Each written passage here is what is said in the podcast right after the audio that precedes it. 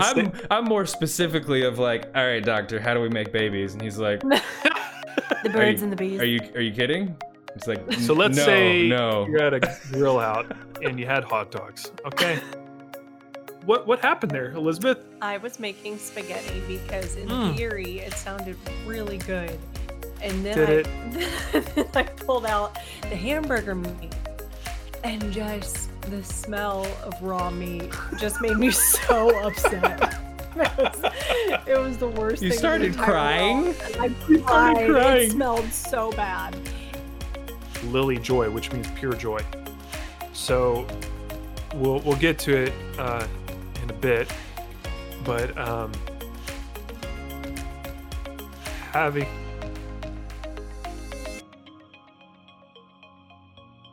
having uh, a baby who, if you if you met her outside of when she's squawking at you because she wants another bite of food, uh, is is literally the embodiment of joy.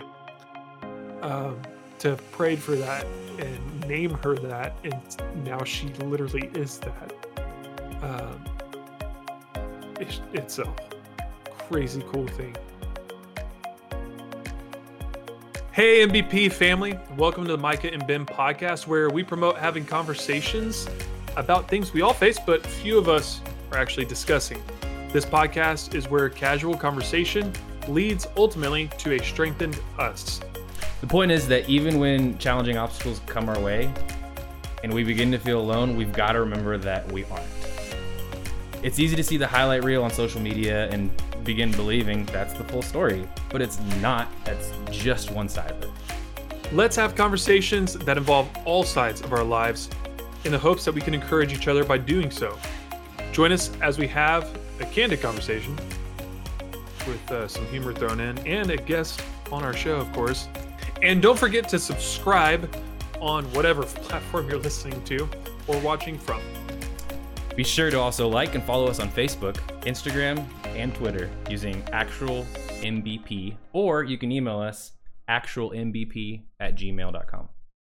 But who emails anymore? It's basically like snail mail. I email so much.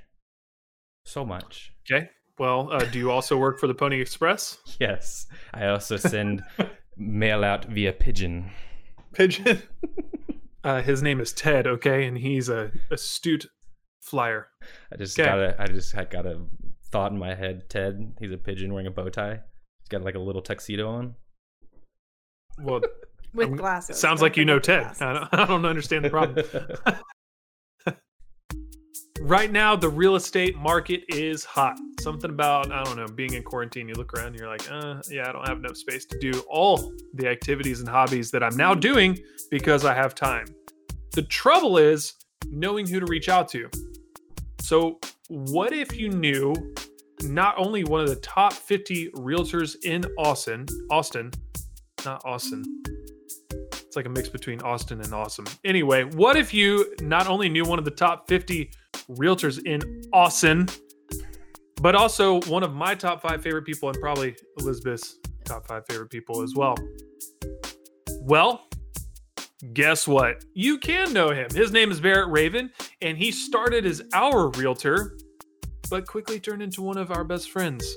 And I get to see him on a weekly basis, and it is one of my favorite times of the week.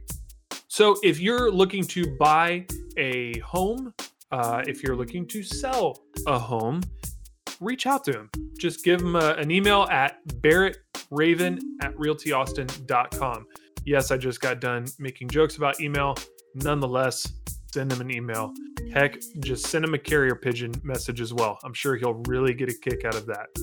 How many times have you thought about a book and thought, yeah, I don't have time to read that right now, but I really want to read it just not right now, or told somebody that. And then you got into quarantine and you're like, I have all the time in the world, and turns out time is not the issue. I just didn't want to read. Well, guess what? You're in good company because I don't like to read either. I love to listen though. And if you're listening to this podcast, chances are you also like to listen to books. If that's your thing, you need to check out Audible. I bet you've heard of it because it's tied to Amazon, and you'd have to be living quite literally in the Amazon to not have heard of Amazon. It's ironic, I know. But nonetheless, thanks to our connection with Audible, you could actually get a free trial with Audible. and listen to your ebooks anytime in the shower, working out, driving, cooking. Heyo, you could use that uh, Amazon show or Alexa show or whatever, and you could listen to it in the kitchen while you're just cooking up a storm. The way you get that free trial is you go to, guess what? audibletrial.com forward slash MBP. So just if you want to try the Audible trial, that's the first thing you type in dot com forward slash stands for Mike and Ben podcast MBP. On our last episode, we talked about mind control and controlling our mindset. Ultimately, no one can claim responsibility over our minds except for ourselves. Micah discussed the stop technique, and I talked about how having control over my own thoughts would have kept me out of trouble on numerous occasions. I feel like that's just like my life, though. Like, ooh, should have done that. Ooh, shouldn't have said that. It's an ongoing story. It's the never ending story, It is the never-ending story. but without the dog dragon. I don't remember his name. I'm somebody's probably gonna hunt me down for that. Never seen that. The What? The never ending story. Ben, I'm not surprised if you haven't seen Never Ending Story, and you better be recording because I want this on the record. Apparently, I'm the offensive one here. um, you see, normally it's me. Um, Well, I- I but I'm saying I'm not surprised that he hasn't seen it because he just started watching The Office like a year ago. Yeah, this is true. Yeah, Yeah, but I'm on like like I've watched it like three times on my fourth playthrough. So like I'm catching up like faster. yeah. I'm making Grow up- up and watch it seven times like a real American. I've never seen the never never ending story. yeah, Never seen it. I'm still watching it because of what it is. I'm just kidding. On today's episode, we're going to be talking about kind of a tough topic. Um, it's one that can make people feel uncomfortable, but we're doing this because we also know that there are people who need to know that they're not alone, that they're seen and heard, that they're loved, and that they're going to be okay. So, we're talking about miscarriages and how they can affect people in ways that not much else can. We're joined today by Micah's wife, Elizabeth, who will be sharing her experience alongside Micah. They had two miscarriages. The first happened in August of 2017, and the second was in October of 2018. Prior to these, they had a successful pregnancy with their daughter, Charlotte. Since their miscarriages, they have had their daughter, Lily. I'll be kind of an interviewer for this episode and let Mike and Elizabeth share their story. Um, let's dive in, guys. So, Let's do it. Tell us a little background. Micah, you had shared how you and Elizabeth had met, um, how quickly y'all went from dating to engaged to married. What was the conversation like deciding you wanted to have kids? Uh, I blame Elizabeth for this one because she sent me a yoga video of a mom and her daughter doing yoga together. And I remember where I was sitting. Uh, I was sitting in the parking lot. I was teaching in Leander ISD, and it was like during our middle January, like middle of the year, January Feb conference, something like that.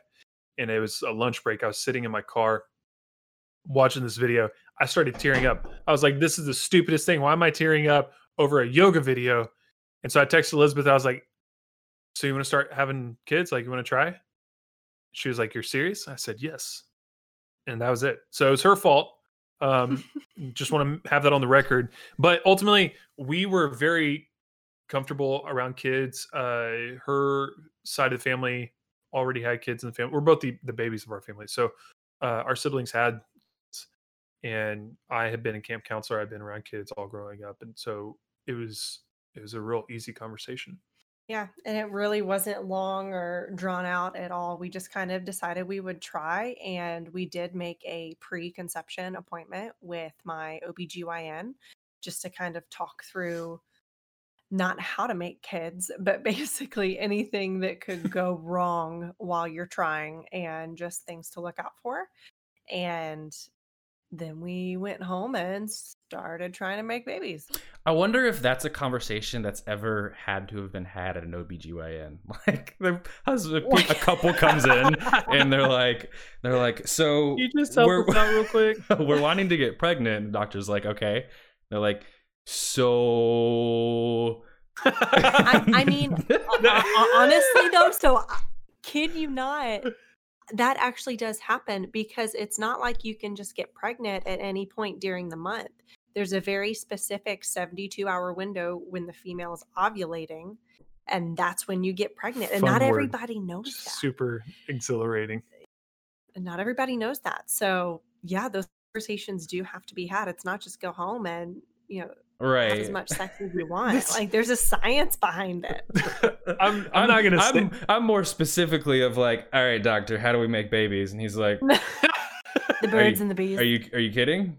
It's like, So let's no, say no. you're at a grill out and you had hot dogs. Okay. Um, I'm just kidding. So did y'all did y'all always want just two, or how did you decide how many kids you wanted? So y'all y'all are at two now. Are y'all done? What's the we're really content with our two girls. Um, originally, back in at the beginning of our relationship, we always said two was a green light, four was a yellow, and six was a red. And Oof. that, I know. and then I got pregnant, and I was like, "Mm, I'm not doing this that many times. Um, but we, I mean, we've had four pregnancies. And I always go back to that, that it's not just two kids that we've had, we've had four pregnancies. And that alone takes a toll on my body, but it also takes a toll on the relationship because making a baby is not just sex. There's a science to it and there's timing to it. And that's really trying on a relationship, um, especially once you already have children. Mm. So I think I think we're good. Yeah, yeah. I don't have a whole lot to add.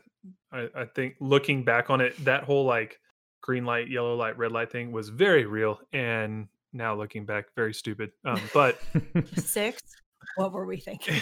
yeah, dogs. Well, six dogs. I mean that the whole point was that's a red light. Like we're definitely not having six, but we like the idea of man to man defense. You know, we don't want to have to switch and play up uh, zone. So yeah, we we're very content with our two, and would much rather have just a plethora of dogs. Mhm. so how was pregnancy and birth? Like how was the experience of pregnancy for you and and the birth of charlotte in general terms? Like you don't I don't- we don't want to be inside the inside the the hospital birth room but yeah no how was how was you know your first pregnancy and and birth in general terms? So, first pregnancy was remarkably easy. I had no morning sickness. I had the general exhaustion that comes with pregnancy, but overall, it was really totally fine. Uh, Um, except I hated meat. there was a hated time. meat. Quick side note: I get home from coaching. I, I got home. We were both teaching at the time. I got home after, and I walk in, and she is cracking up. But she turns around and her eyes are red from crying, and she's like got tears running down her face. And I just froze. What? I- I don't know if I'm supposed to be laughing with you or crying with you. Like, what's happening? Like, please fill me in. I just jumped in mid series here and need to catch up on the first five seasons. So, what what happened there, Elizabeth? I was making spaghetti because in Mm. theory it sounded really good. And then I, then I pulled out the hamburger meat and just the smell of raw meat just made me so upset. It was, it was the worst you thing. started entire world. crying I You started crying. It smelled so bad. And I've talked to multiple women about this since that I've had kids, and they're like, yes. I hated meat when I was pregnant, and like Hmm. w- with with all four pregnancies, the sight of chicken, Oh made yeah, me yeah, yeah, yeah. I remember that one. I so so anyway, i feel Let's like i feel like every pregnant woman craves pickles no. Ugh. I'm sorry. No. Hard pass. Um, I craved Taco Bell Crunchwrap Supreme with Dr. Specifically. Pepper Specifically, with all the kids, and I don't eat Taco Bell outside of being pregnant. It's true. Mm. I do. She doesn't. Yeah. But I've also never been pregnant, so I can't. You also. I'll I'll add to this because it probably will be one that you won't mention. Um, Elizabeth also, you like you wouldn't know that she was pregnant until it was like Oh, like yeah. you're like, oh, are you like one month pregnant? She's like, no, I'm nine months. I'm r- I'm I'm like due next I'm week. like three weeks away. For it's like no. oh. So, well, Ben, we were at your house. We had friends in Houston. yeah, Castros. Yeah, and, and we were at your house, and I was six months pregnant in a bikini, and nobody knew I was pregnant. Do you Yep. remember that? I. Oh, I do. I Oh. do. No, because you guys came. That's when we stole the fur- stole the furniture. That's when. that's when somebody That wasn't supposed to be on the podcast, man. We talked about this. Some- when you got somebody somebody put furniture on the on the was that that time somebody put furniture on the uh on the curb and like we went to go take it and then we were like maybe we should ask like it's just on the curb and so like we went and asked them and they were like yeah um was it that time Yes, it was that time. Oh, yes. yeah. So so totally anyway, my forgot you were- pregnancies were very easy. Um outside of the car wreck when we were pregnant with Charlotte Yeah. and I struggled mentally when I was pregnant with her. Um but as soon as I gave birth it was really totally fine. But Yeah. the pregnancy overall like I, I, my my main symptom was I was exhausted. I took naps all the time. I must Hmm. be pregnant. i'm pregnant all the time then maybe that's what's wrong i'm forever Yeah. creating a baby I I remember um, when she told me she was pregnant because it was a Sunday. We're both um, small group leaders at our church for the youth group, and I had just gotten home, and I remember she kept texting me like, "Are you coming inside? Like, are you coming upstairs? When are you going to be home?" I'm just like, "Ma- We had taken woman, separate cars. for chill, like, reason. you never asked me this many times, and it didn't even dawn on me. I no frame of reference for like, oh, I wonder if because usually I pick up on stuff. This time, totally oblivious. And I walked in the door and I could see straight to the kitchen table, and on it was a little onesie that said, "My dad is a superhero." And I like my whole body went numb, like as if I had just taken a muscle relaxer, and then simultaneously my heart almost burst through my chest, and I just started bawling my eyes out and shaking because I was so excited. I've wanted to be a dad. I said this on my story like episode. I've wanted to be a dad since I was 15. So to finally be a dad. Mhm. that was like a yeah it was like it's all coming true Oh yeah, my my dreams are true. I'm hugging my wife who's pregnant with my baby. your baby yeah So yeah, the the car wreck was probably the biggest twist to all of that because we both then were dealing with depression um, from that experience. That was probably the only twist, and I was dealing with that more Mhm. than she was, Right. um, especially after birth. Um, Yeah. Yeah. that's pretty much it. Yeah. Well, so in compare, so com- comparing it to Charlotte's pregnancy, how was your experience during your second pregnancy? Um, my symptoms were not nearly as predominant Uh huh. when I first took a test and it was positive. Um, one of like the first symptoms for me is that my breasts get really sore and then I get like somewhat nauseous and and if I become like adverse to meat, the, other- the other big indicator. Um, and, and I was like, "Mm, like I feel weird, but like we just started trying. Like I'll take a test just because it's been about four weeks. So a- and it was positive, but um, it was very short lived. Like Yeah. th- those symptoms. Like one day I'd have them, the next day I wouldn't, which was Right. very weird. Right. Now, when ab- about when did you have the initial thought of like this this might be a miscarriage? Like how did it how did it when did that thought show up and how did it feel? Walk us through that. About a week after we got the positive pregnancy test, I started noticing that I was not just going every other day with symptoms, it was like every few days. Mhm. And then on top of that, I started having spotting. And spotting is not like a normal period. It's just like whenever you wipe, there's a little bit of blood. Mhm. Um, and spotting in pregnancy is typically a slightly different color than normal. And I started it was not looking like a normal pregnancy spotting. And that was one of my big indicators. So I Mhm. called my doctor and let her know.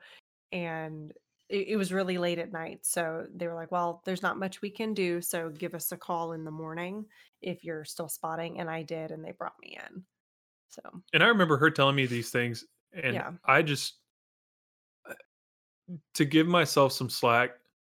I didn't take them seriously to the the direction of like it might be a miscarriage because we just had a perfectly fine normal pregnancy.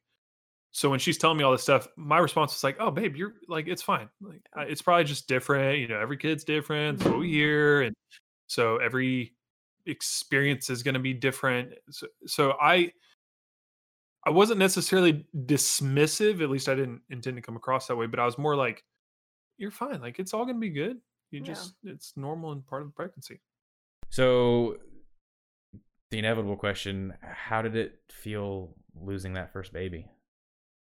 It was really confusing and honestly really embarrassing just because we had just had such a healthy kid.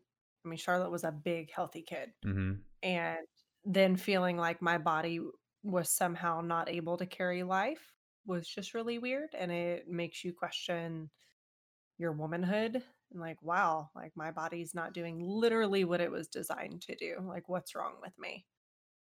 So it's just a really weird time for me. Yeah, I remember being dumbfounded. Um, we did the blood test to like that's the most surefire way you're gonna find out if you're pregnant or or not, um, compared to like a pee stick or something like that. And I was actually standing at my sink in our bathroom when she got off the phone, and she just shook her head and burst into tears and put her head on my chest. And I had that initial thought that a lot of people have when they go through a really traumatic experience, whether it usually medical, but like I'm sure people felt it on 9 11 if they lost somebody there. Even right now with like coronavirus, anybody else could get coronavirus, but I'm not supposed to catch it, you know, or I'm not supposed to know somebody that died from it, even though we know two people that have. And so it's, it was the same thing. Like, no other people are supposed to have miscarriages. I'm not supposed to have a miscarriage. Like, that's not, that's not supposed to be a real thing in my life. Right. It's something that happens, but it's not supposed to happen to me. right like happens Yeah. to them not us Right. that kind of thing and it's it's not like i'm i'm wishing other people to have a miscarriage at all it's not that at all but it's like That's not our family I- plan. It's yeah, not gonna happen. yeah like that's that's not supposed to happen it's like but Yeah. whatever Yeah. so it was very you just feel like you get your bell rung you know and you're seeing stars and you're like what in the heck this isn't what i thought this was going to be Yeah. um so yeah that's that's how it was something i actually talked about in our video this week um that i that i posted on our accounts is a a stat from the March of, or a few stats from the March of Dimes website. Uh, March of Dimes, if you didn't know, for anybody that's listening, it's an organization that's devoted to um, addressing kids with disabilities or um, making sure kids are are born full term and healthy and all of that kind of stuff. So um, here's the quote from their website. I'm just going to read it directly. Miscarriage or early pregnancy loss is when a baby dies in the womb before 20 weeks of pregnancy. For women who know they're pregnant, which is about 10 to 15 in 100 or 10 to 15%, end in miscarriage. So if they know they're pregnant, 15% in miscarriage. Most miscarriages happen in the first trimester before the 12th week of pregnancy. Miscarriages in the second trimester happens in only one to five in a hundred. Again, one to five percent uh, of pregnancies. About one in 100 women have repeat miscarriages. Most women who have repeat miscarriages um, usually have an unknown cause. That's about 75% of those ladies. And most women with re- repeat miscarriages with an unknown cause, about 65% of them go on to have a successful pregnancy. And that's something I shared in our, our video earlier this week. Yeah. So you had Charlotte and then you had your first First miscarriage. yeah. What was the process between that miscarriage and trying again? So we we waited for a little bit. Um, a lot of it we kind of chalked up to hormonal imbalance for me. Mhm. I've never had a uh, common Consistent. consistent thank you Yep. cycle um so i don't you know have my period every 28 days it's more like eh, i might have it twice in a year i might not um and that was one of the reasons i got on birth control um a few years back and so we thought that that might have something to do with it just with inconsistent ovulation so my ob actually put me back on birth control to kind of kickstart my body into that rhythm again and then we figured out a date that I would come off of it and we would start trying again. Mhm. So we kind of went through that, and birth control really threw me for a loop after being pregnant twice. It really did a number on me mentally. So we got we got me off of that as soon as we possibly could, um, and then just started trying to calculate ovulation with just having really random cycles. And Amazon makes kits for any of the women listening where you can pee on a stick literally every single day to figure out which days you're ovulating. I mean, you can do your basal body temperature, which I did not do that. Um, so we went that route, and it was time consuming and tiring, quite frankly. Yeah, and it kind of goes back to the the whole idea of trying. Like, yeah. it's not fun at that point. Yeah. Uh, even when we were prepping for this podcast, Elizabeth was like, "Yeah, you feel like you're you're having sex for some like weird goal that like." Do we make a baby this time? Nope. Ah, dang it, missed it again. Uh, so it's you you feel like you're a vending machine and mm-hmm. like you, that's a job. It takes all the fun out of it. it it's not super enjoyable. So um, it trying again became very um, trying. There you go. I've rubbed off on her. I uh, all the dad jokes. Oh, mom so, jokes. Here they come. There's a reason that's not a tagline. Long drive minivans. no. uh, yeah. So, how did it feel to be pregnant again, knowing that you had both your pregnancy and a miscarriage? It was kind of weird because it was a year removed from the first miscarriage. It was kind of exciting. Like, oh, oh my gosh, look, it finally worked. Right. yeah. Yeah.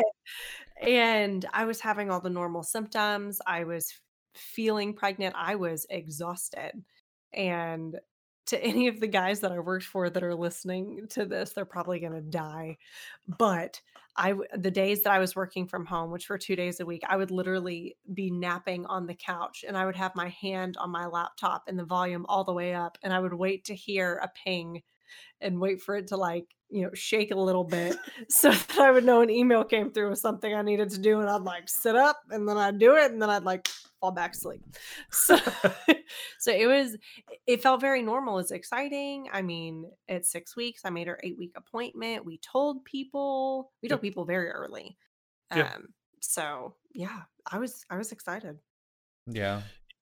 Yeah uh it, it was definitely a sense of anxiety um, mixed with excitement because the the miscarriage demon or the miscarriage mm-hmm. beast had already gotten us once, mm-hmm. and so it was much more real than just like it was much more real than the um the thought before of oh that's supposed to happen to other people. Now it was like we are said other people, you know, yeah. it's already happened to You're, us. So like what if it happens again? We're 50-50 on this thing so far. Mm-hmm. Yeah you have a foot in each in each basket per se. Um, yeah. yeah. Elizabeth wanted to add something. Yeah, and I realized that I was pregnant actually the night of my dad's wedding because we were oh, we yeah. were at the lake and during the reception I had had one small glass of champagne prior to the ceremony and I was drinking wine at the reception and I was like, "Ooh, I don't feel good." And I ran into the bathroom and got sick and I was like, "Oh no." Oh no. it's pregnant.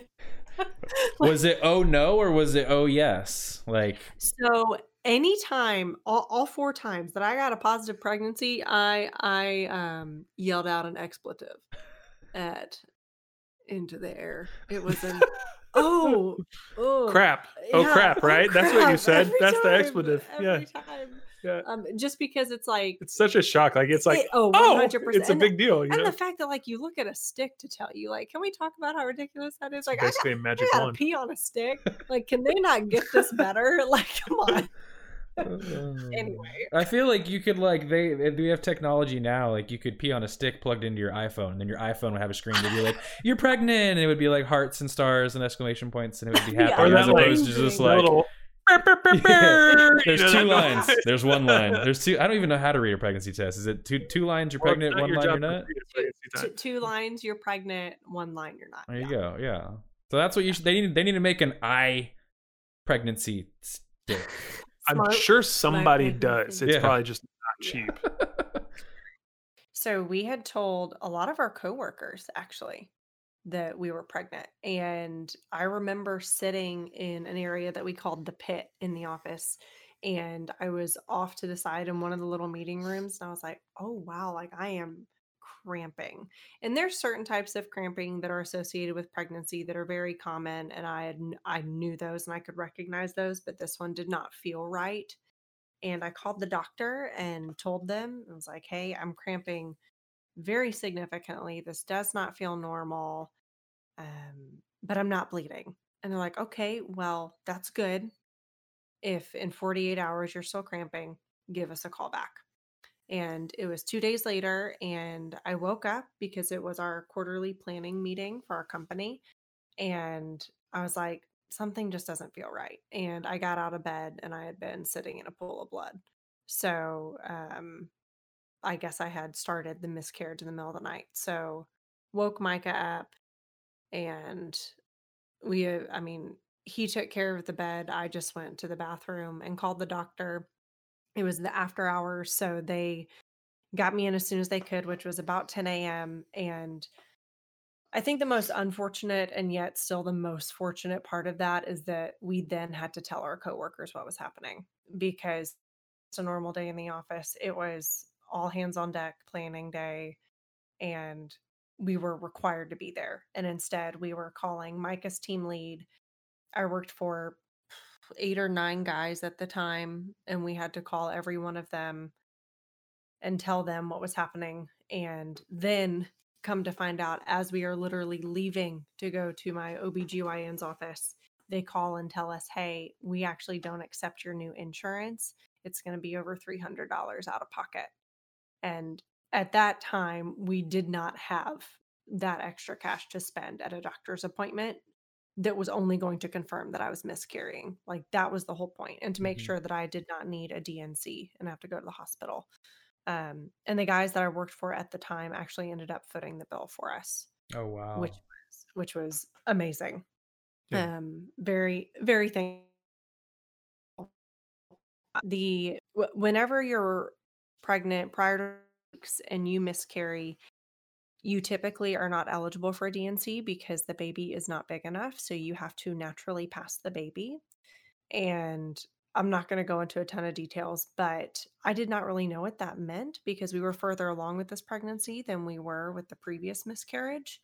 And we were we were about four and a half weeks with four and a half five weeks with the first miscarriage and this one we were almost eight Yeah, and that's very significant from a development timeline. And after the doctor's appointment, when she confirmed that I was miscarrying, we were like, let's go see a movie. Let's just get our mind off of it, have something to distract us. And I ended up passing the baby in the movie theater bathroom. And that was the worst part of it, I think. I still hate going to that movie theater. Like, if we can go anywhere else, I, I never want to go there. Mm.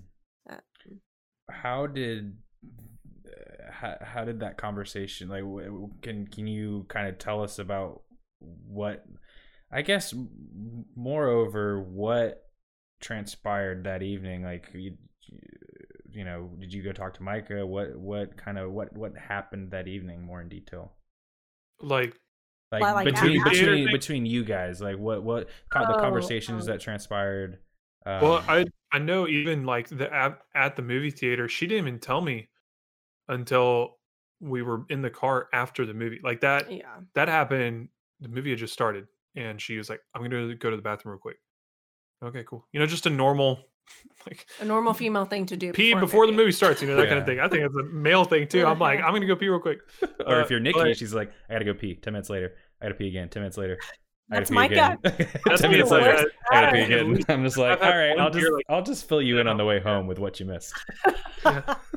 yeah um what really sucked Mhm. and i I feel like a lot of times uh it's natural that we we focus on the the mom when it's uh, a miscarriage because it definitely i'm not taking this away from moms uh it definitely affects them harder and the thing i want to make sure people understand is like it also affects the dad um to find out after we got out of the movie that that had happened with my wife being completely alone in a stall at a Yeah. freaking movie theater um i was so simultaneously angry the most sad i've literally ever been in my life um feeling completely helpless like i feel like it is my job to to protect my wife anytime. Um my wife is a very strong woman i think as exemplified even by this story but i still feel like i'm supposed to protect her and i was completely helpless. I, I couldn't help her I, I wasn't there to hold her hand i wasn't there to like rub her back or anything like that like just say like it's gonna be okay i don't know how but it's gonna be okay. Um and i just started punching the steering wheel i was so angry uh and i think that was just from a deep place of hurt. Because uh, now and yes this is how my mind works now we were two and one. And this one it just sucked a lot worse because you could you could feel the weight of it more since we saw charlotte and how she was growing up and at the time she was two or about to be She two was a month away from being two. yeah and so we saw what what little babies turn into we were loving it man charlotte at two was amazing charlotte at three whew, but so we have this little two year old running around that's basically my mini me, just the girl version. And then to find out, like, yeah, we're pregnant, and okay, we met, we made it farther than we did last time, so this is probably going to happen. Like, we're super excited. We're going to tell people, and then to find out, a, it doesn't happen. B, it happens in the middle of the night, and not when like we can handle it. And then on top of that, the final stroke happens, you know, when we're at a freaking movie theater, not in a place where we can like be in private to handle this. So it was very, very tough.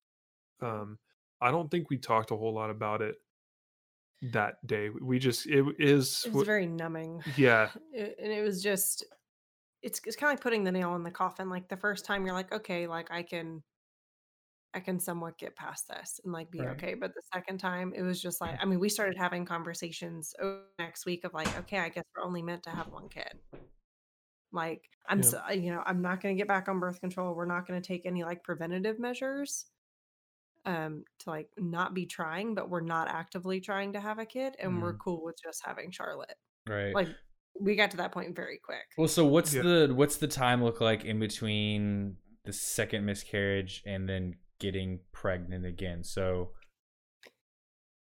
So we miscarried in early October, and on Charlotte's birthday, just November 27th, we found out we were pregnant again, which, when we backtracked, would have meant that we would have conceived about two weeks after our yeah. Remember the the grill out with the hot dogs thing?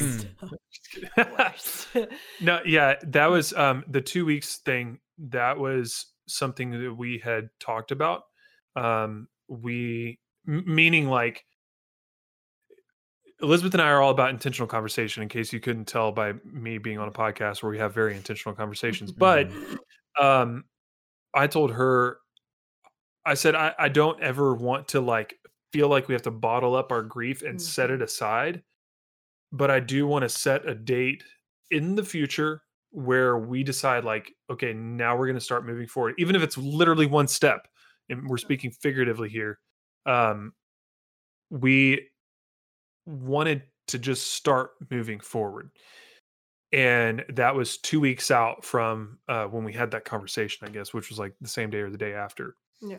so it was basically like for two weeks straight whatever we need to do to grieve how, however we need to cope with that um, straight up if it's like i'm feeling chewies tonight because i'm in my feelings then we're getting chewies you know Yeah. No, So- that's exactly what we did. that's what we did. If we feel like watching a movie, we're watching a movie. If you feel like playing video games and not talking to me, that's what we're doing. So um, we gave each other a lot of grace. We gave each other um, a lot of comfort from a distance in many cases. And then there were times where we wanted nothing more than just to hold each other and cry. Um, it hit us at very weird times. I remember we'd be watching a show with like We had to stop watching This Is Us. That's when we Yeah, stopped watching that. we couldn't watch This Is Us. Um, we couldn't watch New Amsterdam, and th- New Amsterdam happened like way after. Like I think you were pregnant again with Lily, and like Yeah. all things were Yeah, go everything and all that. yeah. But we were watching New Amsterdam, and I think like the first episode or second episode, uh, lady has a miscarriage, and we both just started bursting into Like, tears, and we're like, "Yep, screw the show, we're not watching it." Hmm. So things like that, the Yeah. the process moving from one to another is really tough. On top of that, the during that time j- even in just that that what ultimately would have been i guess five weeks or six weeks something like that between miscarriage and finding out Yeah. we're pregnant Yeah. in that time i remember feeling like the best way i could describe it to people is i felt like a black hole of all emotion i didn't feel happy about anything i didn't feel sad about anything you literally could have told me that willie my favorite dog i'll say that on a podcast my favorite dog like had cancer and would die in a week and i'd be like man that sucks you know it's like that's actually kind of the feeling i thought of whenever we were on our batteries episode and we talked about being our, our spiritual battery is drained it's more just like you get that feeling of like oh just You're just thing numb. Like it's 100% nothing Uh, really matters. You're just like, eh. yeah charlotte could make me smile still but like there wasn't weight behind the smile um, and that was a really really crappy place to be uh, being a dad and i had to like allow myself some grace in that that it's okay to hurt that way um, i'm not lashing out at my two year old i just I, i'm not joyful and so i started praying and i said god i just need, there's a verse i think it's like psalm 54 12 if i remember right uh, return to me the joy of my salvation and just i kept praying i was like god i need joy back in my life i need joy that that well of joy that no matter what the situation is i'm still joyful happiness is a whole different thing but joy is a steadfast thing um and so that that then led to us coming up with the Mhm. names oliver everett which meant like peaceful warrior because i was also praying for peace and strength so um peaceful warrior i think is what that meant Mm. and then the other name that obviously we then went with is Lily Joy, which means pure joy. So we'll we'll get to it uh in a bit, but um having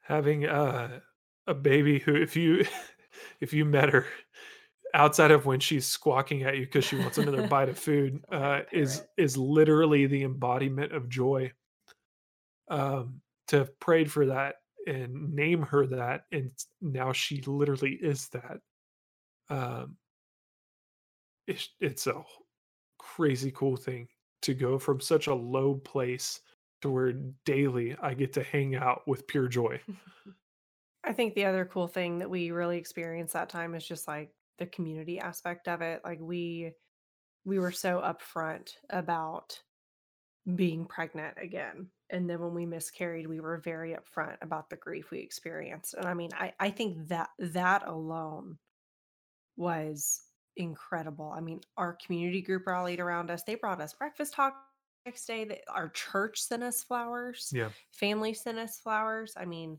the guys that I worked for were like, you take as much time as you need. I mean, the only there was only one guy that I worked for that was a dad, and the others were either single or married. and yet still all of them were just take us take as much time as you need.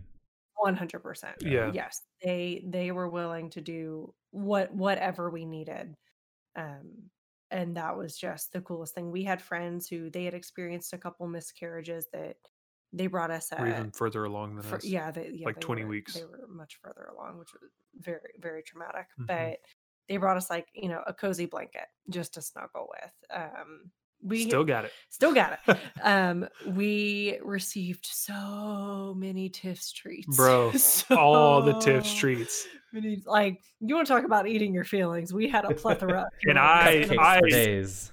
want to talk, talk about cutting yourself some slack. I cut myself all the slack with the Tiff Yes. Streets, and I still couldn't finish them all. I'm pretty sure we threw away a dozen If we easily at least, and we had probably close to 50 cookies. Yeah, Oh my gosh.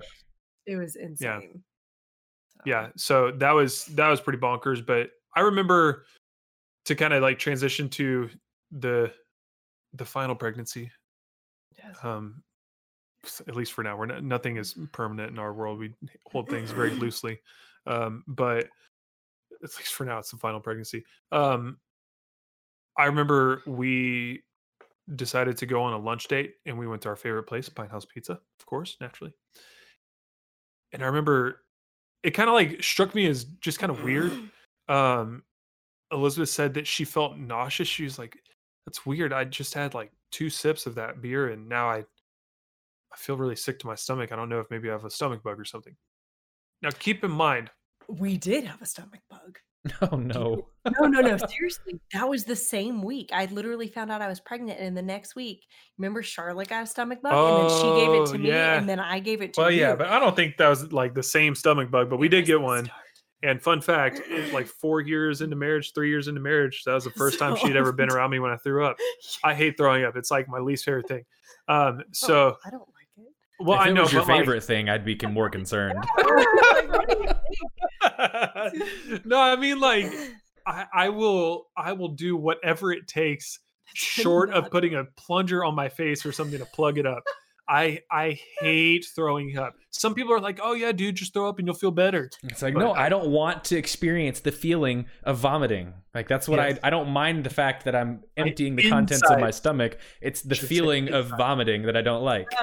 Oh, okay. Yes. Let's, let's, Welcome to our show, Elizabeth. yeah, Uh, so uh that that night I remember where we were uh we were on our we were at a kitchen table. It was Charlotte's birthday. I'm sure we were eating something special with her? Charlotte was sitting in Elizabeth's lap, uh, and I was sitting very close, like same side of the table and everything with them. And Elizabeth like sat down Charlotte and then said, "I'll be right back." And when she came back, she was had tears in her eyes, and I was like, "What? The, like, did you throw up? Right. Like, I know you weren't feeling good. You Did you throw? went I think I might have asked you, like, yeah. did you throw up? Are you? And she burst into tears and she said, "I'm pregnant." Oh. And my first thought, which is a thought that no dad ever wants to have as a first thought when his wife says she's pregnant, oh no, Yeah. It- and not again. Yeah. It was not an excited feeling. It was very scary. We I mean, it's six weeks after the, the miscarriage, like it's a month and a half. It, yeah. And of course our OB was like, Well, it's your most fertile time. And I was like, Wish you would have told me. yeah. like thank you um because that's just you're just so raw emotionally or at least we were um i was not excited i was very scared i did not sleep well honestly until we had our first ultrasound because i was like i'm gonna wake up and i'm gonna be sitting in blood again like that's that's what's gonna happen Yeah. um i i cried a lot a lot a lot a lot until we had our first ultrasound our first ultrasound was the week before christmas yeah. I, this was kind of, I think the feeling was intentional, but the result was unintentional. My feeling was I want to distance myself emotionally from Elizabeth, or more so the the baby in her belly. Which then the result was I also distanced myself from Elizabeth, uh, physically, emotionally, mentally. Like I just, you It- out yeah, it wasn't directed at Elizabeth, but obviously she's the one carrying the baby, so you know, it it was felt by her. Yeah. How did you? And how I- did did you did you notice that Elizabeth and what what? Oh, oh yes. Yeah.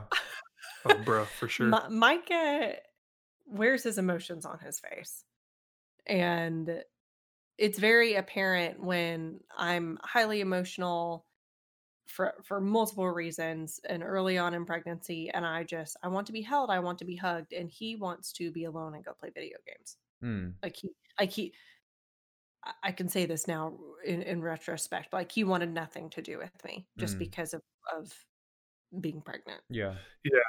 In my mind it wasn't that I don't want anything to do with Elizabeth. It's that I I don't want to emotionally accept Yeah.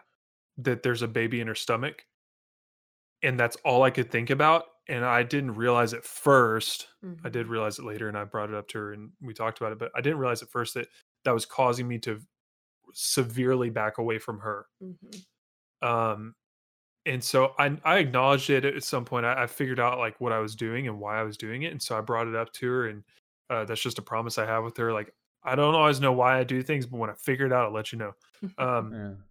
and so I went to her and I just said, "Hey, here's what's going on. I I want to be there for you, but I emotionally can't. Mhm.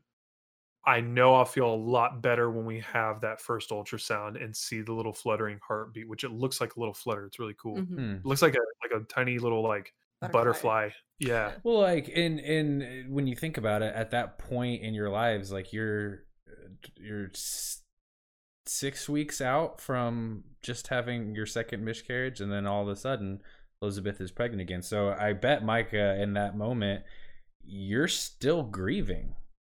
Oh, Oh. You know, I both was of grieving. you guys, both of you guys are still grieving, now, bro. Yeah. I'm still grieving. I was Yeah. crying writing out these notes, man. So Yeah. I yeah, it's uh Because I mean, e- even though we have two kids, like in my mind, we have four babies. Right, Like, like Lily does not replace the two that we lost. right, And we we've told Charlotte like you have three siblings. yeah, Like just so- heaven. just so Yeah. you're Mhm. two two that you will meet in heaven, and you have one this side of the earth.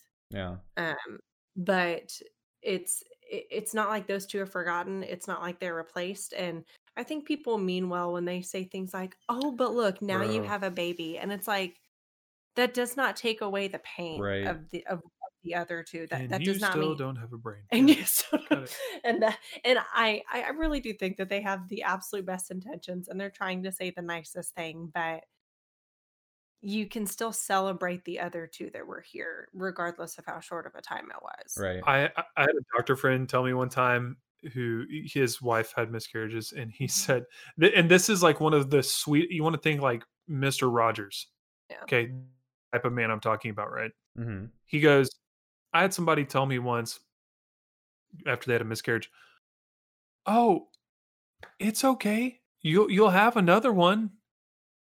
And he goes, and the thought just hit me. You don't say that if somebody's wife dies. Like, oh, it's okay. You'll, marry somebody another new. You know, like Oh, it's still to the people who get pregnant and to the uh, the mom and the dad of that baby.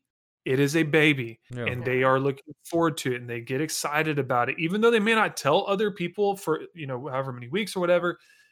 They're still looking forward to it. They're still excited about it, and so there's that joy that wells up inside you, only to have that smashed. Yeah. So yeah, and and as a as a woman you still go through some of the hormonal drops like you do when you give birth to a full term baby and i think that was the hardest thing for me going from a miscarriage to being pregnant again is like i went through a hormonal crash only to go through a completely new set of waves of hormones again Mm. um, and that that alone is very difficult like my body was like what on earth have you done Yeah. what, what are you we doing? done? What is happening? what did you drink, woman? it's, it's like it's like the movie inside out at the end where they're teenagers oh, and they're all fighting they're over all, the it's controls. a girl it's a girl it's a girl Oh, yeah. because like the girl talked to the boy Yeah. and, like the brain yeah that's what His i brain's fried. imagine the inside of I don't think I've ever seen that movie. you need Ben, you would love it I'm Bro. I live under a rock. Apparently, like, you are striking out right now. you would really enjoy it I'm sorry. I just it's like sports balls, sports ball and movies. I'm just like, eh, you know. Um. So, what was it? What was it like? So you, you know, you guys discover that you're pregnant again. You know, the initial shock and awe of, oh my gosh, we're pregnant again. Oh my gosh, we're pregnant again. Oh my gosh, we're pregnant again. There's so many different ways to say it, and they all apply, right? Um, how was it when Lily was born, and what's she like now? So it, it was very relieving. She's just like the coolest little kid. She's like like she's the she's just the chillest. I I constantly tell people she's just here for the beer. Like We, we don't give our child beer, just so we're for the record. just so we're clear. she's allergic but to wheat. She it's a have saying, folks. Okay. She's allergic to Um, wheat, isn't that? Yeah. She's she's like Yeah. gluten, right? Isn't that? Yeah. No? No, yeah. It's also in bread, Ben. In case Oh. you didn't know that. Yeah, wheat is in bread, right? That's yeah. bread bread is in wheat. Come on. Bread is in wheat. Bread's the state before The toast, files right? are in the computer. anyway, uh, birth was much different with Lily. Um, with Charlotte, right after I gave birth, she was immediately taken to the NICU. So like we didn't get to do skin to skin. Hmm. Uh, we did not get to attempt breastfeeding for the first ooh, 12 or 15 hours because she had a cannula in her nose and they wouldn't let me feed her. But with Lily, we were like adamant with the doctors. I was like, I will do skin to skin. You will not take this baby for the first hour. like, Yeah, we we the l- things. explicitly told the doctor we're like, unless there's a life threatening emergency for our baby, do not take that baby out of our room. And like, well, no, no, it was let me do skin to skin for an hour. Like, don't weigh the baby. Well, don't but that yeah, thing. but we Yeah. were like, leave it, Oh, yeah. leave her here Leave on her her here, stomach. yeah. Just don't Yeah. take her. Uh, so for for those of us without kids, why? Why don't you know what that means? so, Why? so Why? it- So it's the articles can do a much better job of explaining it than I can, but I'll do the best that I can. Give it to me so- nutshelled, like I'm five. Yes. So when a baby is born, they're connected to the mother through the umbilical cord. So typically, what the doctors will do is they take the baby and they literally just put the baby on the mom's chest and stomach area. And then they cut the umbilical cord and do all the things. Right. And um, while the baby's laying there, skin to skin is important because it helps regulate their body temperature, their heart rate, and their oxygen levels. And then it helps release oxytocin for the baby and the mom. And then you can, it, it helps with breastfeeding. Like, for example, I was not able to successfully breastfeed Charlotte after like oh, five days. We never got to do skin to skin um anything like that Hmm. so she was she was formula fed with lily she's nine plus months right now and we're still breastfeeding Hmm. and we did skin to skin and things like that so it does have a very big mental effect it helps fight postpartum depression i did not experience a hormonal crash after having lily Nope. um, or any Yay. so yeah so You're full of joy. yeah so Or I guess you were no longer I was full of joy because you gave birth to. Lily Thank Joy. Yeah. but what she's like now i mean she squawks like a bird she, Ah! yeah she Literally. gets- it's hilarious She'll be dead silent, just. You're like, what was that? You know. she's like i don't know man do you see it where'd it go um, she she eats all the time she's hilarious but she really doesn't care to move like i mean charlotte crawled at eight months and lily's just like yeah like i'm here i'm good y'all, y'all can bring it to me. It's fine. Like I'll, I'll let need- you bring it to me. i don't need to crawl I Um, for for me to to rewind uh, to how it was for me when she was born, kind of like tying in how I had distanced myself from Elizabeth and ultimately Lily, um, because I was still grieving. To then see my daughter with my own eyes, mhm. um, it was very different than with Charlotte. Um, not better or worse, just different. Because when Charlotte came out, like Elizabeth said, I remember I had two thoughts with Charlotte. One, that's a weirdly cute baby. like I've seen newborns, they're not always cute. I'm just putting that out there. I was fully prepared to admit that my child looked like an alien. Um, she did I mean, she like coloring, but I still thought she was a really cute baby. Yeah. Uh, she had a cone head. That was why she looked like an alien. But I also remember she was very, very blue. Um, and Mhm. so I, I mean, five, literally five nurses just took Charlotte away.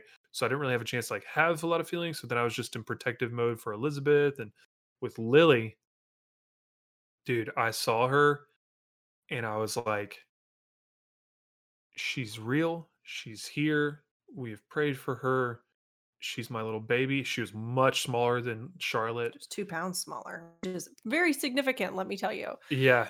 So- Um, actually, because of her size, in case anybody ever wants to know, that's why we call her the Bean. the Bean. The, bean. We'll have to get a video of Charlotte singing the Bean theme song yes because I best. definitely made up a little song for her. But I once Elizabeth had had some skin to skin time, uh, and we knew everything was stable and good. I walked out to go uh, find my dad, who was waiting to like hear, you know, is she here or whatever, you know. Well, he so was in the room when she was born You well just yeah but there. then uh, they walked away so I, I went to find my dad and um i my dad is as tall as me however i have him on size considerably uh, and i almost broke him in half with how hard i hugged him just because uh i think that was the full circle for me going from grieving at such a loss to then here she was, my baby, and I sobbed into my dad's shoulder so hard. Mhm. Um, and all the memories came back of all the pain that we had experienced and stuff. So that's how it was. And now, like Elizabeth said, she squawks. She also has a really fuzzy head, like she's got hair. She's got Charlotte my, didn't. My baby fuzzy head. Yeah, and so she already looks like a baby bird, and then she squawks, and I'm like, "All right, Bean, you know, just full scope here, full circle. Uh, you're just really in character." I think it, what's funny is she responds better to Bean. Look over here than she does her own name. Like, Yeah. like if you say Lily, she's like la la la la la. Just looking away, doesn't pay attention. And you're like, Bean, huh? You know, she'll look at you. Unfortunately, that may stick. Oh, it will, 100%. 100. percent Poor She has a song, you know. so well so looking back on everything um you know you've you, you have two kids you have two miscarriages it's been just a whirlwind how does it all feel like looking back on it and and now that you're kind of out of the woodworks if you if you would I mean, it's still kind of surreal to like look back and be like, wow, I can't believe we went through that. Yeah. Like, like just because you, you don't think about it ahead of time that it's even well like kind of like how micah said is it happens to everybody else and you never Yeah, expect it'll happen to you exactly yeah. So I, it's still hard to talk about, but I think it's totally necessary because we, we did not even know how many of our friends had had miscarriages. wow until we went through one and that was that was so comforting and i was like wow i wish i would have known that before i would have known exactly who i should have reached out to Yep. when we miscarried and that's one of the reasons why we're so upfront about it you know just Yeah. because we and we've even seen it we've seen our friends reach out and be like hey i think i just went through a miscarriage Mhm. like you know they were too early to really confirm it or things like that but i don't know it, it feels like we're like closing a chapter almost of like making children somehow Yeah. like like just because I, I think that's one of the hangups with like okay would we ever want a third kid is it's like man would we really want to risk that emotional roller coaster again right Yeah. and i yeah Yeah, for me it was even tough typing the notes. I already said I was crying. Um specifically when I typed like what was it like, you know, when Lily was born hmm and, and seeing her for the first time, I just started crying because I, I felt that wave of emotions again. Uh it's it's crazy. Um the the pain is still there. Like if you had a really thick scar somewhere uh that has nerve damage and stuff, sometimes you get like it's actually really painful even to touch a scar and that's the best example i can give is you you know if we start talking about it um it can be really painful but at the same time i would also cry because it's so joyful knowing Mhm. that we have the little bean that we have um i have a lot more empathy for for women who have miscarriages because i've had a front row seat to what that looks like and i also get to encourage dads who are having the front row seat to their own chapter and uh, like i mentioned even on our last podcast kind of this episode i had a friend call me just a few weeks ago and say they had a miscarriage uh, and he said i know y'all had one. I don't even know how i should feel. I know that my wife feels one way and i feel this way. I feel like i'm i'm not doing this right. And i was able to just tell him dude you're you're doing it the way that you're doing it. There's no comparison. There's no like set list of symptoms for you to check you know Mhm. like oh i'm not crying enough dang i'm not a good husband nothing like that you're allowed to feel your feelings and it's going to be different for your wife Yeah. that's it um we it- what was really cool for our experience um and i i encourage other people to do this but you, you don't choose your own thing um we had decided to tell people uh, both times uh, to a degree. The first one we didn't tell as many people, and then the second one we told a lot more people, um, like a week before we had the miscarriage. And I remember we had a conversation about that too. And I just told Elizabeth, you know, regardless of what happens, I want our community to be with us in this. So successful pregnancy, I want them to be there celebrating with us. Another miscarriage, and I said this before we actually had a 2nd Mhm. miscarriage. Um, I said if we have another miscarriage, I want them to be in it with us. And in hindsight, I am very, very thankful, Yeah. very thankful that we decided to tell people when we even still had a miscarriage Mhm. because that would have been so much more difficult um, to walk through that alone.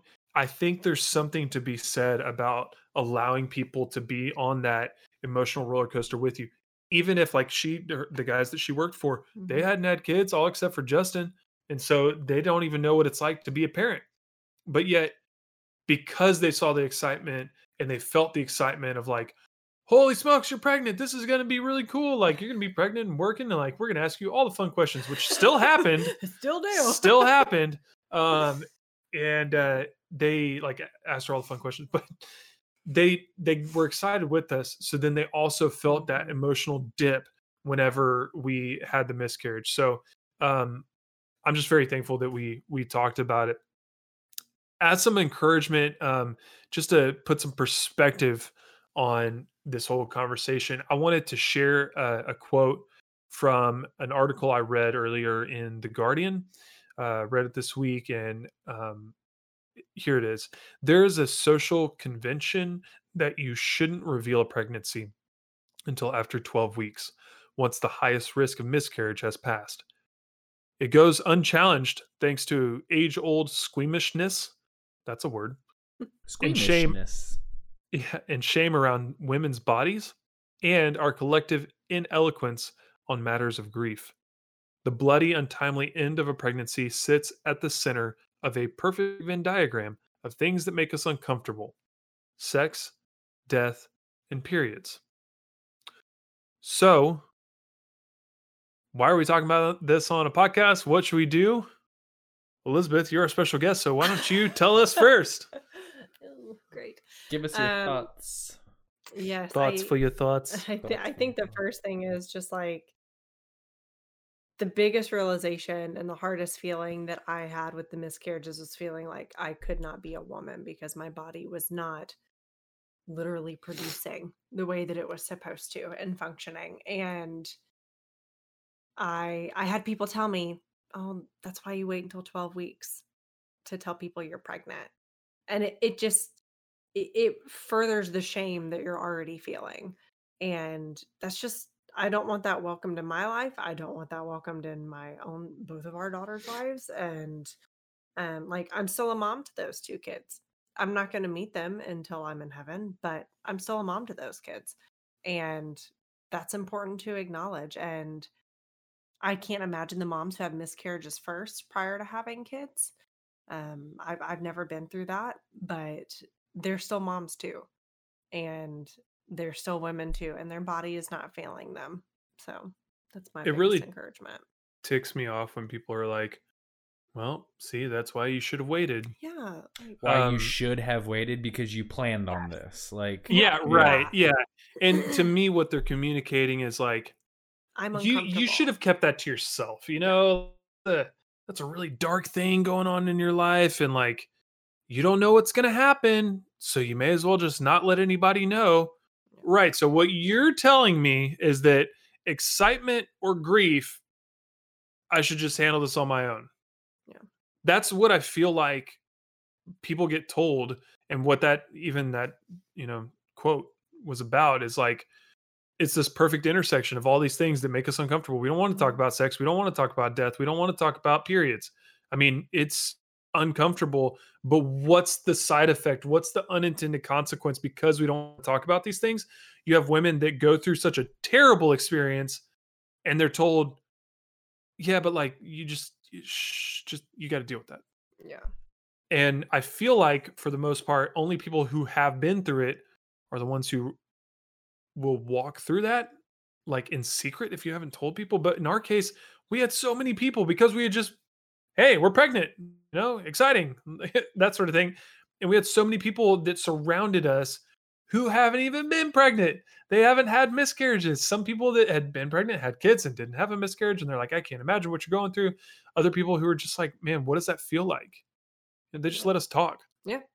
Or they brought us a blanket and said, you don't have to talk. We get it. There you go. Yeah. You know, so um, I just surround yourself with community. That's that's kind of the bottom line. Um, we we chose to tell people that we were pregnant earlier than some would have because we wanted people to be with us no matter what. Come hell or high water, we surround ourselves with community because we want people um, who love and care about us to be there with us no matter what's going on. So that's why like friend time is very important to me. Um, that's why we're involved in our church and our community group. We we want to be surrounded by people uh, who want to be in community with us ultimately. I mean, one of the ladies in our community group, um, hey Leanne, um, she she was her and her husband were there with us through the second miscarriage, Mhm. and then she was at the hospital when Lily was born. So Yep. it's just very cool. So, um, I know you've kind of touched on what you would say to women out there, but kind of give us your final thoughts. Um, like you're not alone. It's not shameful. You're not less of a woman. You're still worthy. You're, you're still seen. It's okay to not want to be touched by your husband for a while. It's okay to need to just be you for a bit. Um, It's okay to eat the Tiff's Treats. it's okay to eat the cookies um, and just to wallow for a little bit. But at some point, you do have to choose to come out. And whether you choose to try again or not, like that's that's totally up to you and your partner. But just know that it's, it's not going to last forever. That that wallowing feeling, you, you'll still feel like you're losing out on an opportunity to raise the kids that you didn't get to birth, but it does get easier. Um, and there's a quote from Brene Brown that I love actually here tonight, but it says, One day you will tell your story of how you overcame what you went through, and it will be someone else's survival guide. So Dang! just thought that was very That should be like the the quote for our podcast. There go. Someone else's survival guide. Mm, Oh, that's pretty good. Yeah. it is. Yeah, like thanks, that. Brene. Cuz, um, but Yeah, yeah, Elizabeth, I while you were talking about that though, I the only thing that I could think of was uh this too shall pass. Yeah. Yeah. I mean, it's kind of we haven't been in that same situation, but um I I feel like it's with anything that's overwhelmingly unfair and tough and miserable is this too shall pass. So that's gotten me through a lot of uh, a lot of tough times. So, something I've I've been on the podcast is like so often I think this was our overcoming obstacles one, but so often we approach obstacles and we're like, oh, eventually th- you know, like you said, this too shall pass. And then we pass it and we just like wait for the next obstacle or something, you know? and it's I I hate that and I didn't I didn't realize this until literally November, December is when I really had the definitive thought of like you know, we should really celebrate more when we get done with a freaking obstacle Yeah. because um I I have read too many studies to back up celebrating small wins uh and too many little books and whatever. So I I just, to me, what that looks like practically in my life right now is I try to enjoy the most I can the moments that I have with Lily and with Charlotte, even when today she kicked me because she was angry and she screamed no at me when I just told her I wasn't going to play a show on my phone. mm. Like, what? things. You know, duct tape solves both those issues. You can duct tape her feet together so she can't kick you, and then you can just put duct tape over her mouth. no, can't she can. She can kick me with them duct taped together. She'll kick me like a cannon. She's got strong little thunder thighs. But Just hop around like a pogo stick, just chasing after you. right. she would. It's Charlotte. Are you kidding? She doesn't stop, man. Yeah. Lily would be like, "Nah, I'm tired." Yeah. Lily would be like, I don't want to move. I'm good where I'm at. She's like, "Have you seen my toes? Yeah. They're really tasty." and then she'll go. Ah. Yeah. Ah. Ah. little squawk. Man. Well, on our next episode, we will be talking about a fun topic. I know we've had a lot of serious topics and we try to make it a casual conversation. I don't want to say a light conversation uh, because we don't want to downplay any of the topics that we discuss, but we try to make it casual. Well, Ben and I want to take a little pause from the super serious and we're going to talk about video games and technology. My least favorite topic and the boys'.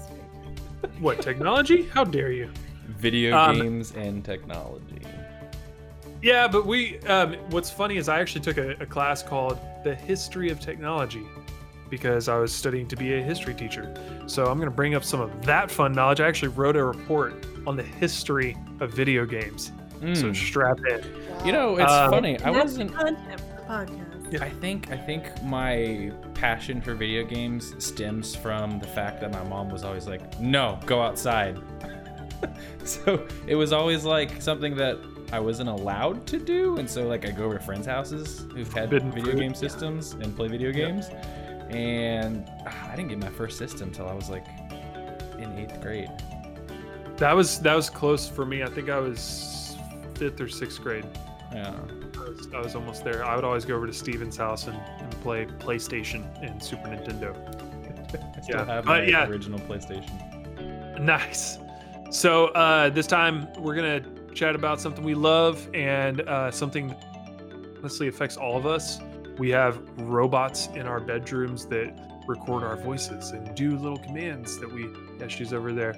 Uh, but do things that we ask them to do and automatic lights and I don't know a microphone, a computer, uh, an iPhone, Apple watches. Look like a Power Ranger right then. Just Apple Watch. Yeah. So, anyway, if you have no idea what I'm talking about, you should check out these, these videos when we post them to YouTube. Um, but it should be a good time, and I hope that you will join us. Yeah. Be sure to check out our Audible. Don't forget about that. Don't forget audibletrial.com slash mbp and at this point if you don't know what mbp stands for i don't know how to help you. But um, that'd be the best way to support us and support yourself uh, by setting up a free trial uh, so that we can hopefully get some better equipment and lighting. So we're not doing this, these videos from my phone. Um, but yes uh, yeah, Audible it's a good a good place. Also, be sure to connect with us on all the social medias, the Facebook, the Instagrams, and the Twitters. I'm also on LinkedIn. Um, you can you can come find me on there. But if you're if you love this podcast and you think that this has been impactful for you, uh, mostly because Elizabeth was on this episode, then by all means, don't let us stop you from telling all of your friends, family, neighbors, and strangers. Uh, we would love for them to like this episode as well and the whole podcast. So uh, make sure you subscribe, tell them to subscribe. And we don't care what your hair looks like in the morning, you're killing it. We will talk to y'all later. Bye. Bye. Bye.